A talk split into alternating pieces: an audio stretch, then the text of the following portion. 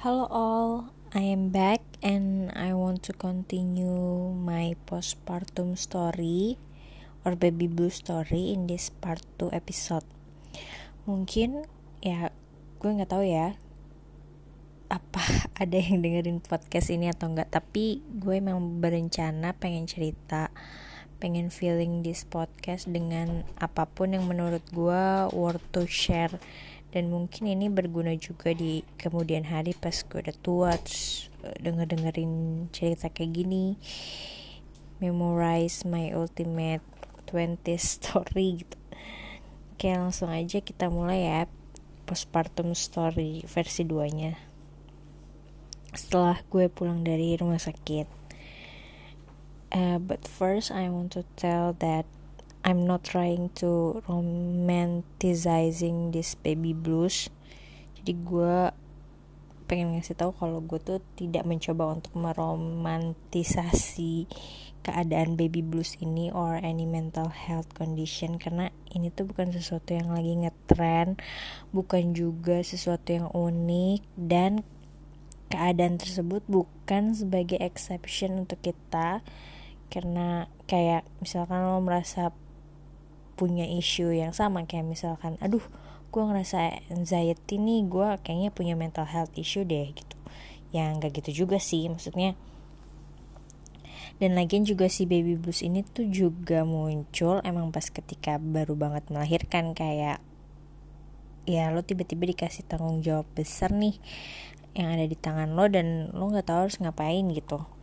Dan ini manusia gitu. Lo ngerasa tuh kayak lo nggak capable aja karena satu dan lain hal kayak lo nggak pantas untuk ya mendapatkan mandat itulah dari Tuhan.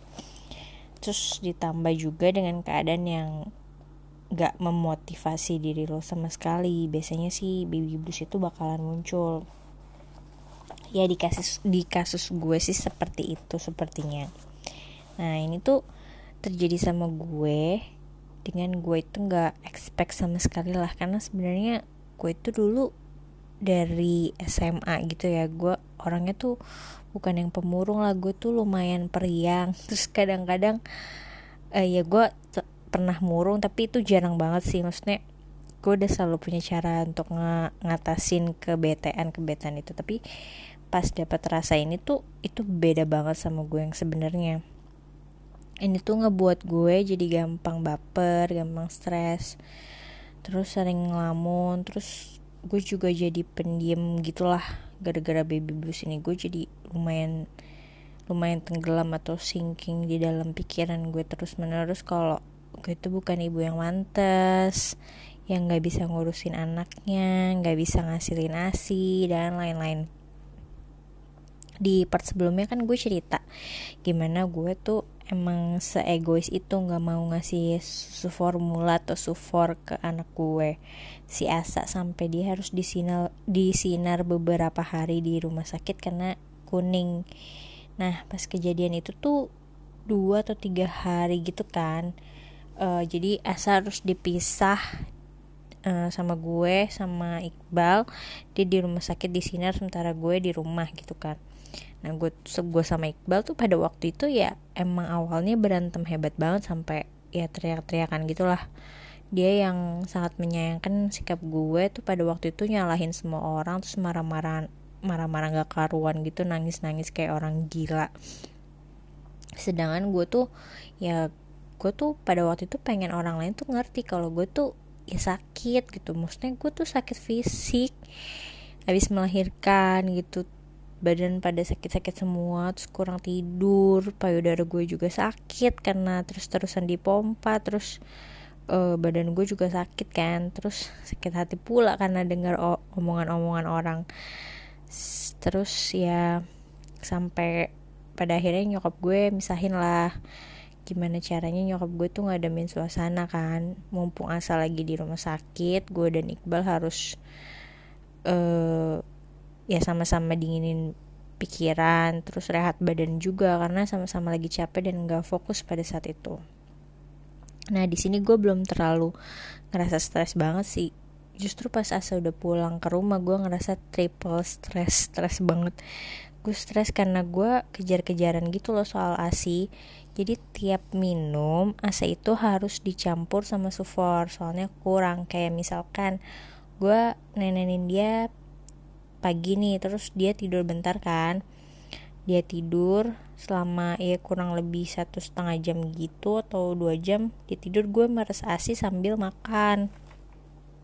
Kadang tuh dapet ya cuma 15 atau 20 mili itu gue simpen dulu. Terus dia bangun kan dia bangun nangis sudah lapar lagi. Terus gue nenenin lagi kalau kurang gue tambahin yang tadi. Kayak gitu terus gue tuh tiap hari ngitung ngitung berapa mili berapa mili berapa mili gitu kayak jadi stres sendiri kayak kejar-kejaran. Sampai pas gue tidur dia harus ditambahin tuh pakai susu formula. Jadi bener-bener hampir gak ada persediaan asi sama sekali di kulkas. Dan gue itu tidur setiap pas abis maghrib dari jam 7 malam sampai jam 9 malam. Terus gue begadang tuh biasanya sampai jam 4 atau sampai jam 5 pagi terus gue tidur lagi sampai jam 7 pagi. Jadi kurang lebih gue tidur sehari tuh paling 4 atau 5 jam gitulah. Nah selama gue tidur itu uh, asa dipegang bentar kan sama si bibi Nah terus di luar itu gue cuman merasa asih sama makan sama nenenin. Maksudnya bener-bener gue gak ngapa-ngapain udah cuman itu aja sama ngurusin asal lah gantiin pampers dan lain-lain. Terus gue tuh I will uh, do whatever orang-orang yang saranin gue buat nambahin produksi asi kayak gue makan apa aja yang gue bisa sih. Uh, makan daun ini ya gue makan terus kayak pijet ini ya oke gue pijet gitu. Pokoknya bener-bener apa aja gue lakuin biar bisa asinya tuh nambah. Tapi nggak tau kenapa ya nggak nambah-nambah ya segitu-segitu aja. Stres sendiri gitu. Terus kegilaan-kegilaan gue tuh akan muncul kalau udah di trigger atau disenggol orang. Kayak misalkan ada yang lagi nengok atau lagi jenguk terus bilang kok tetenya nggak ada asi gitu ya kayak kempes gitu ya. Pas hamil tuh nggak minum vitamin kali ya. Terus kayak dalam hati tuh gue anjir so tau banget. Dia nggak tahu aja gue pas hamil makanannya lebih bergizi. Soalnya kan gue kebanyakan di rumah sakit daripada di rumah. Dia nggak tahu aja gue udah kayak donatur tetap rumah sakit karena sakit mulu kan pas hamil. Terus ada lagi yang komentar kayak kok nggak pakai korset sih uh, itu semua bleber lo ke mana-mana. Terus kayak kok badannya nggak cepet turun ya? Dulu dulu aku langsung kayak turun 10 kilo gitu loh pas nyusuin bla bla bla. Terus kayak eh jangan pakai pompa asi itu bikin kering payudaranya lo itu pantesan aja payudaranya kering nggak ada asinya bla bla bla. Terus kayak kok nyusuinnya posisinya gitu ya itu nggak bener tuh gini gini bla bla bla itu nanti anaknya kesedak gini gini terus kayak uh, eh jangan tidur pagi-pagi nanti uh, darah putihnya naik gini gini pokoknya gue nggak boleh tidur pagi setiap tidur pagi gue diomelin gitu kan.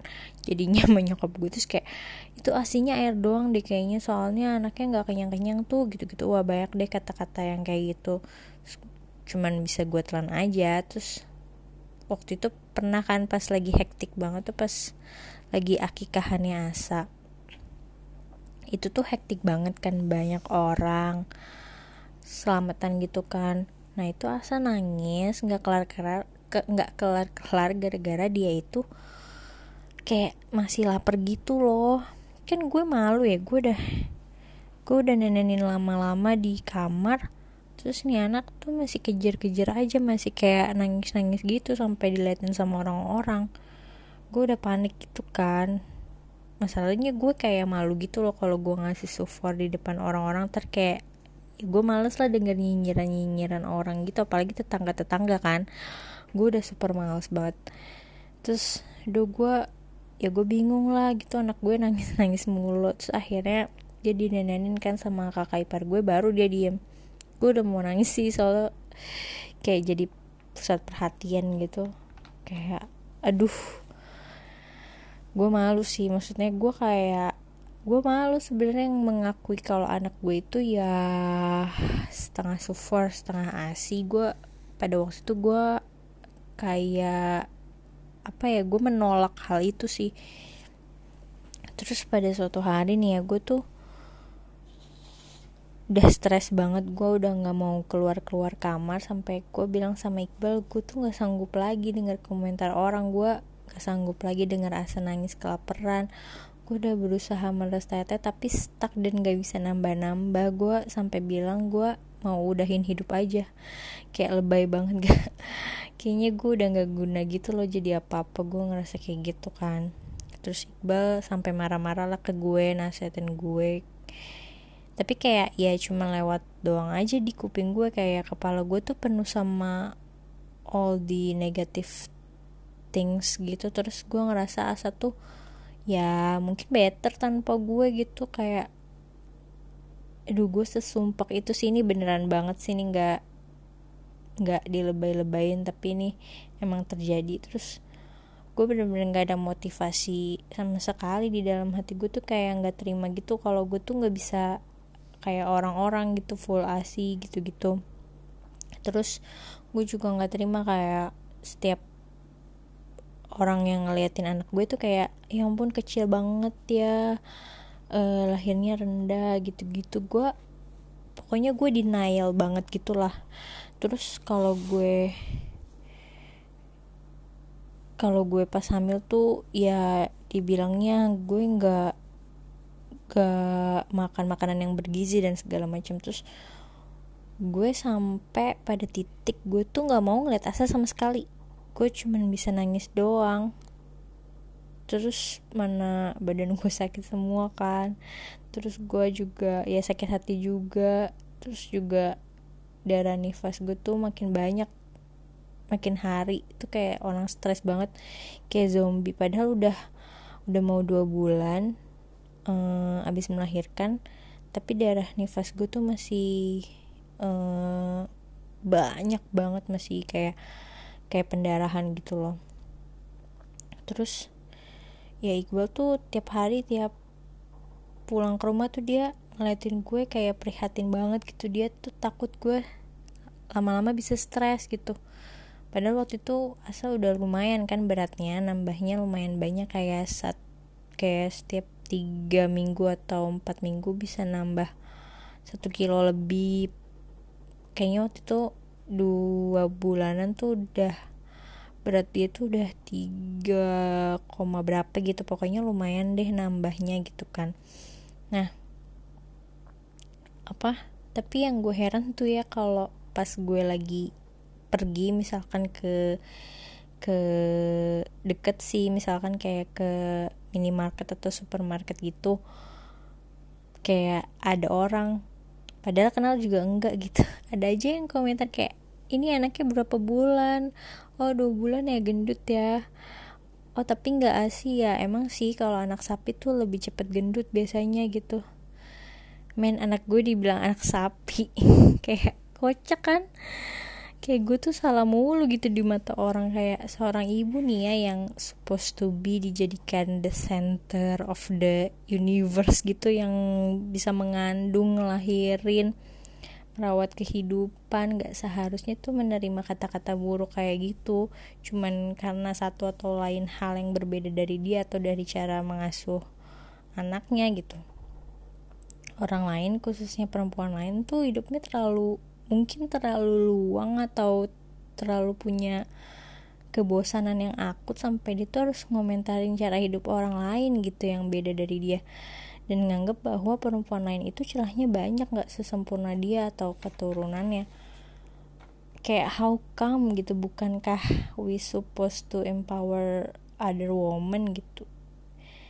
Kayak ya harusnya tuh ya sesama wanita ya harusnya saling support saling dukung kayak ya kalau misalkan ada apa-apa kita harus saling ngasih semangat lah nggak harus saling menjatuhkan kayak gitu. Well short story nih ya after all of those craziness setelah dua bulan itu gue uh, suatu siang gue naik gojek siang-siang ke rumah sakit buat periksa. Sebenarnya tuh gue tuh kenapa ya kok darah darah nifas gue tuh nggak berhenti berhenti terus pada hari itu tuh gue berdarah kayak orang pendarahan yang banyak banget gitu loh sampai tiap tiga jam sekali gue harus ganti softex karena softexnya penuh banget darah. Terus pas diperiksa diagnosa awal tuh kayaknya gue uh, langsung dapet mens gitu pas abis masa nifas itu. Kan sebenarnya nifas orang tuh nggak semua sama 40 hari pas kan. Ada yang pas 40 hari ada yang kurang ada yang lebih juga. Nah tapi pas di USG transvaginal ternyata baru ketahuan kayak ada sepotong daging gitu loh ditemuin. Pas banget di bawah rahim gue posisinya. Nah itu tuh harus diambil gitu. Kalau enggak kata dokternya ya gue pendarahan terus menerus anemia. Terus malah bisa jadi kanker atau tumor nantinya. Akhirnya pun gue setuju buat diambil kan which is gue harus kuret gitu. Kayak orang habis keguguran gitu jadinya. Nah after almost two months giving birth kayak gue harus mengalami yang namanya kuretasi kayak aduh I'm back again to the hospital. Terus gue jadinya harus ninggalin asa kan kayak kurang lebih gue seminggu nggak nyusuin langsung gitu. Nah karena kan pas operasi sama paskanya gitu kan nah pas abis itu udah fix banget asa jadi bingung puting. Dia bener-bener gak mau nenen langsung ke gua jadi ya udah gua akhirnya mompa terus tiap waktu pokoknya mompa aja bener-bener gak nenenin Nah pas abis operasi itu kan diteliti dulu tuh sebenarnya daging apa sih apa itu emang pasenta yang ketinggalan atau polip atau apa gitu Nah ternyata emang setelah diperiksa di uh, rumah sakitnya itu ternyata emang sisa placenta yang ketinggalan. Ya ampun gue kan sempet kayak nanya gitu ya ke salah satu teman gue yang dokter kayak ini tuh kesalahan si dokternya gitu nggak sih? Kayak malpraktek gitu nggak? Harusnya gue bisa dong ya nuntut atau kok bisa sih nggak bersih kayak gitu pas ngeluarin placentanya dan ternyata jawabannya adalah emang banyak kasus yang kayak gitu dan gak sedikit buat perempuan perempuan-perempuan lainnya yang normal labor gitu ya yang kayak melahirkan secara normal emang bahaya. Makanya sebenarnya kan waktu pas abis melahirkan itu kan ada kontrol kan kontrol kayak jahitan terus di USG juga. Di USG perut karena kan nggak bisa USG transvaginal karena masih kayak jahitan di V areanya kan masih basah gitu kan masih nggak bisa. Nah eh ya itu makanya bisa terjadi kayak gitu. Dan gue itu posisinya bukan di dalam rahimnya tapi di bawah rahim. Jadi kayak gak ketahuan kalau nggak pakai transvaginal gitu.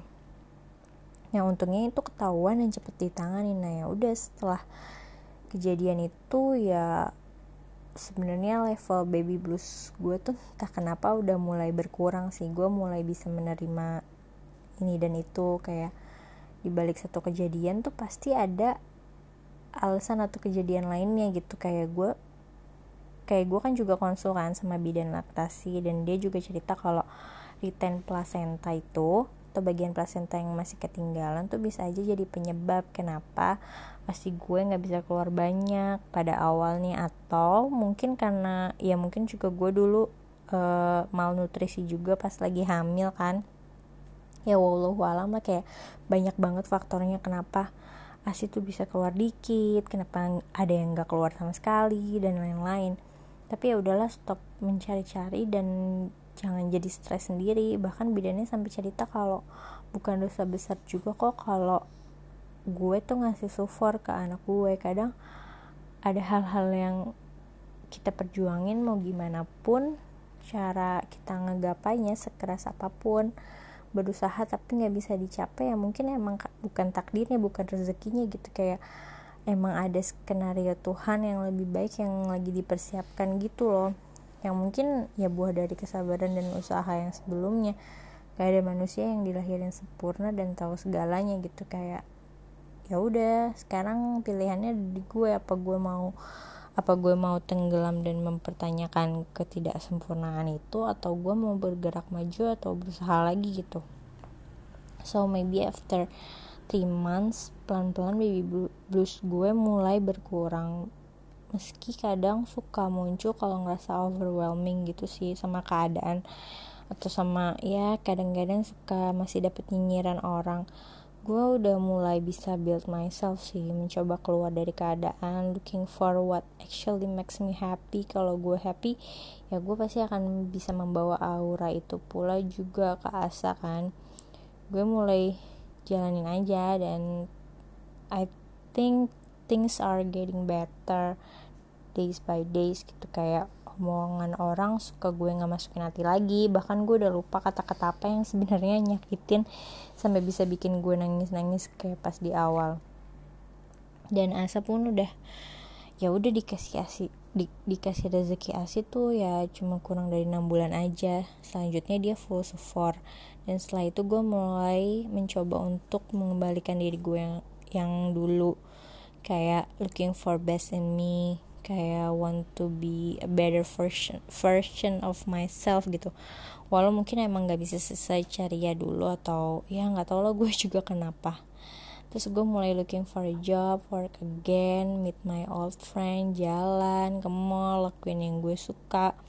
Walau sampai sekarang I'm still questioning sih kayak is this what I really want? Kayak gue sebenarnya nggak tahu siapa yang passion gue sebenarnya apa yang gue pengenin dalam hidup ini. Tapi ya gue mencoba untuk itu sih sebenarnya.